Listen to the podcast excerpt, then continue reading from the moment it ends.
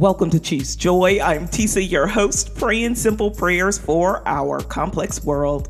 Our first line of protection in this world is the wisdom we get from God.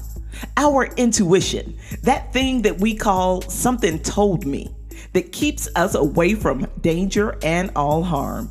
When we listen to God, He is faithful to lead and direct us. So, in the midst of wars raging and evil on every hand, let's agree in prayer that we are safe in the arms of our loving and caring Father. Pray this prayer with me.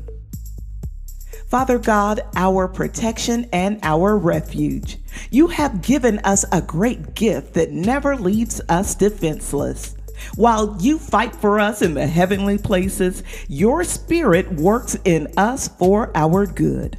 We thank you today, not only for protecting us, but for delivering us from every snare.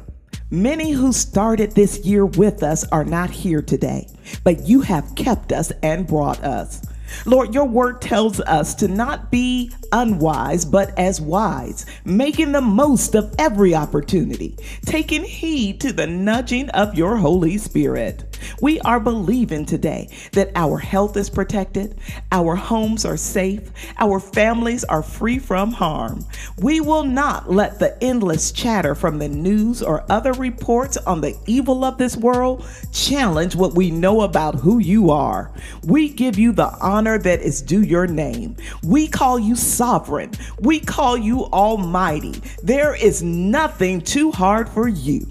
This is our prayer today in the matchless name of Jesus. Amen. Thank you for praying with me here today at Choose Joy with Tisa. I am encouraged today. Even in the face of the evil that is moving on the earth, I am convinced that God is for us. I hope that this prayer touched you and encouraged you in some way. If it did, please subscribe and share this prayer with a friend so they can be encouraged as well.